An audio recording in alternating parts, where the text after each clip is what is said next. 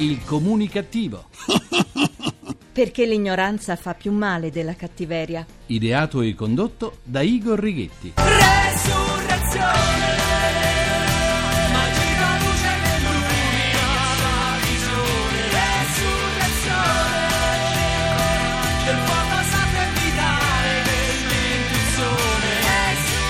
Resurrezione di Samuele Socci, un brano che dedichiamo a tanti politici che spariscono per anni e poi resuscitano. Buona comunicazione Italia Comunicativa, resuscitata dal vostro comunicativo di fiducia Igor Righetti. Bentornati alla nostra terapia radiofonica di gruppo Fuori dal Coro numero 2129, dodicesima edizione. Alcuni eventi nella vita delle persone, anche se comuni a tanti, hanno la capacità di suscitare profonde emozioni, di coinvolgere gli estranei nelle vicende private dei singoli. Il matrimonio è uno di questi eventi, religioso o civile che sia. Anche oggi, che sono così frequenti separazioni e divorzi, il matrimonio ha il potere di attirare la benevola attenzione delle folle. Ben lo sanno coloro che per l'attività che svolgono hanno sempre necessità di essere alla ribalta della cronaca e niente meglio di una cerimonia nuziale, al di là naturalmente del suo valore etico e religioso. Prendiamo per esempio le nozze della showgirl Belen con il ballerino Stefano De Martino, una conoscenza la loro nata sotto i riflettori del programma Amici di Maria De Filippi. I due giovani fanno parte del mondo dello spettacolo televisivo, dove la parola d'ordine è parlano di me, dunque sono. E mai si era parlato tanto di loro da quando hanno annunciato di volersi sposare. Hanno anche fatto sapere che ben due preti veneti avevano rifiutato di celebrare le loro nozze, ma finalmente ecco trovato il celebrante consenziente che, caso strano, caso strano, eh? anzi stranissimo direi, è un amico della famiglia dello sposo ed è della sua stessa parrocchia. Ma allora, che bisogno c'era di interpellare parroci di altre parrocchie? Un dubbio si insinua, sentite come si insinua. Vuoi vedere che si sapeva di ricevere un diniego che avrebbe fatto parlare stampa e tv? Capito? Hai capito sì. Nozze come strumento per aumentare la propria popolarità? Forse, a volte accade. Le coppie note al grande pubblico si sposano con clamore, tutto al contrario di quanto avviene sempre più spesso per tutte le altre coppie. Non è un caso che tanti matrimoni di personaggi noti non permettano a fotografi e troupe televisive di essere ripresi o di fotografare il vestito della sposa. Ciò accade perché gli sposini hanno venduto l'esclusiva del loro matrimonio e quindi dell'abito a una testata o a un programma televisivo e il prezzo sale in base alla popolarità dei due piccioncini. Da considerare anche che in molti casi i matrimoni dei personaggi noti vengono completamente pagati dagli sponsor in cambio di citazione e diffusione di immagini a livello mediatico di abiti, accessori, acconciature, catering, auto e luogo in cui si svolge il banchetto. Del resto tanti personaggi noti sfruttano la propria popolarità vendendo in esclusiva ai media le immagini dei pancioni quando sono in dolce attesa, del bambino appena nato, del nuovo amore appena incontrato, in molti casi pure patacca, e via con l'esclusiva per raccimolare un po' di denaro. Un mostro. Un mostro.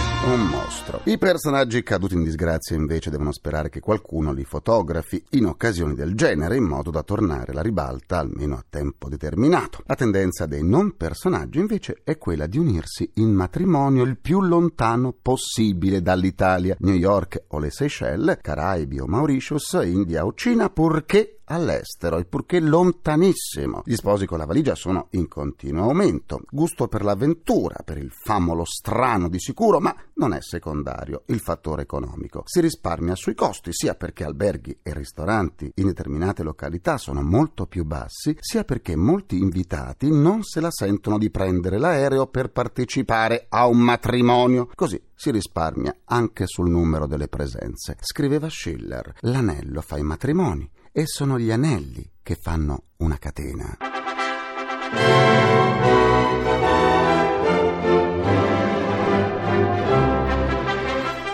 Eh sì. Chiede la linea al mio avatar Igor per il suo grrr. Oggi è particolarmente grrr. Complimenti per il fiato. Mi sta guardando in cagnesco. GRC, giornale radio comunicativo. La NASA sta per cominciare un esperimento che avrà come protagoniste persone volontarie che per un compenso di 18.000 dollari dovranno passare 70 giorni continuativi a letto. Ma se è vero che negli Stati Uniti alcune persone verranno pagate per stare a riposo, com'è possibile paragonarle ai cassi integrati italiani? L'estate è stata molto produttiva per le forze dell'ordine che in questa stagione hanno catturato una quindicina di latitanti sorpresi a prendere il sole con amici e parenti. Forse i criminali speravano che, frequentando gli arenili, le loro pendenze con la giustizia sarebbero state facilmente insabbiate? Forse. In Svizzera, precisamente nel canton Ticino, è passato il referendum contro l'uso del burka nei luoghi pubblici. Visto che i consensi hanno raggiunto il 65%, come si fa a dire che il referendum abbia vinto per un velo? Come si fa? Igor ti ripasso la linea, grazie a Igor, sempre molto gentile. Per riascoltare le sedute del comunicativo andate sul sito ilcomunicativo.rai.it. Come sempre vi aspetto pure sulla pagina Facebook del comunicativo, facebook.com slash il comunicativo. Se metà chi non vale, se metà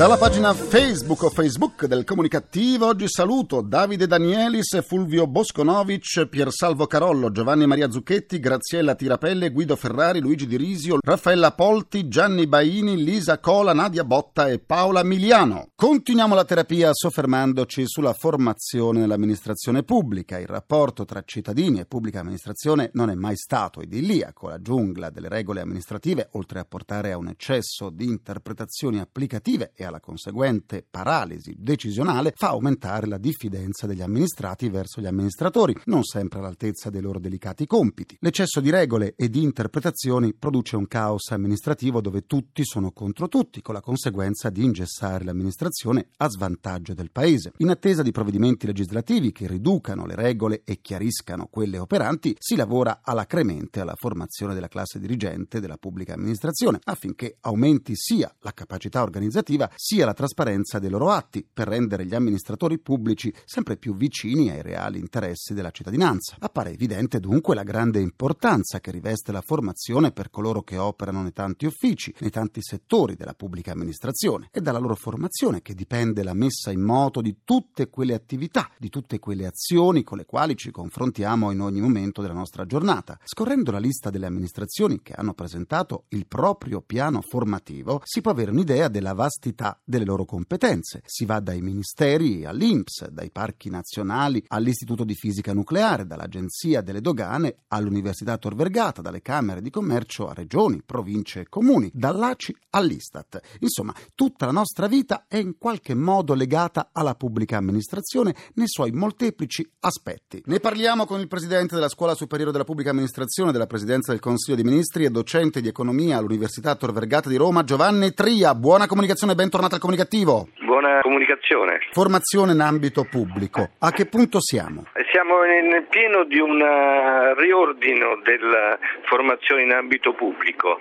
Le nuove norme hanno stabilito un eh, sistema di coordinamento tra le scuole pubbliche, cioè tra la scuola centrale nazionale di amministrazione che dipende dalla Presidenza del Consiglio e alcune scuole di formazione dipendenti dai singoli ministeri. C'è stato creato un sistema unico della formazione pubblica con il compito di coordinare gli interventi. Quanto la formazione può incidere nei processi di trasformazione della pubblica amministrazione? Ma io penso che più che altro nella condizione. Si tratta di trasformare la pubblica amministrazione, cioè di procedere a un cambiamento. Il problema è superare la paura del cambiamento e la paura del cambiamento si ha quando il nuovo non è noto. Quindi bisogna creare formazione, creare le nuove competenze e guidare quindi i dirigenti e funzionari pubblici ad affrontare le trasformazioni. Professor Tria, quali gli obiettivi della formazione e chi sono i destinatari delle azioni formative? Sono sia i cosiddetti nuovi assunti, cioè i nuovi dirigenti nel momento dell'accesso alla pubblica amministrazione e i nuovi funzionari e sono anche destinatari e soprattutto destinatari dirigenti e funzionari che sono in carriera, che sono già nella pubblica amministrazione. Questo tipo di formazione è particolarmente importante dal momento che l'amministrazione in qualche modo sta invecchiando per il motivo del blocco dei turnover e quindi si tratta di dare nuove competenze a chi è già al lavoro nella pubblica amministrazione. In base a quali criteri si differenziano le strategie formative? Innanzitutto in considerazione dei beneficiari dell'attività formativa, cioè se so, si tratta di quadri intermedi o di quadri ad alto livello di funzionari e poi del tipo dell'oggetto della formazione, ma in generale quello che si tende a fare una formazione non di tipo accademico, nel senso che bisogna formare delle persone che siano in grado di utilizzare le competenze per gestire la pubblica amministrazione e per portare risultati. Qual è la formazione efficace? È la formazione che pone di fronte ai problemi. Quando si tratta di risolvere problemi, allora si rende anche conto che in fondo le, anche la teoria conta, cioè la formazione non teorica non significa negare il valore della teoria delle, o delle tecniche, soltanto che la formazione è efficace quando eh, diciamo, discente sente il bisogno di capire meglio come funzionano le cose e quali siano gli strumenti possibili per affrontare i problemi e per far questo bisogna partire dai problemi e vedere come risolverli. La formazione rivolta al personale della pubblica amministrazione è spesso concepita come strumentale all'applicazione di un modello organizzativo che scaturisce da una norma. Quanta parte favorisce nuove conoscenze e quanta ha carattere di trasmissione meccanicistica?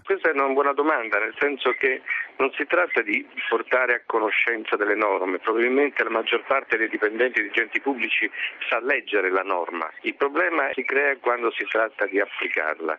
Quando la norma implica un mutamento organizzativo, a questo punto c'è una resistenza all'applicazione oppure si tende ad avere un'applicazione nel senso dell'adempimento formale della norma. E qui interviene il momento di formazione, cioè di dare degli strumenti per non interpretare la norma in senso giuridico ma in senso organizzativo, cioè come adempiere a quello che la norma prescrive per portare dei miglioramenti organizzativi e dei miglioramenti dei risultati. Questo non è semplice perché spesso la reazione immediata è quella semplicemente di vedere come adempiere formalmente alla norma, ma questa non è sempre colpa del burocrate, è certo. perché quando le norme vengono emanate un mese sì e un mese no e si assommano l'una all'altra e quindi in un caos normativo e in un continuo cambiare delle norme è chiaro che la reazione immediata è quella difensiva. Vecchie e nuove generazioni di servitori dello Stato, quali le differenze? Non credo che ci sia una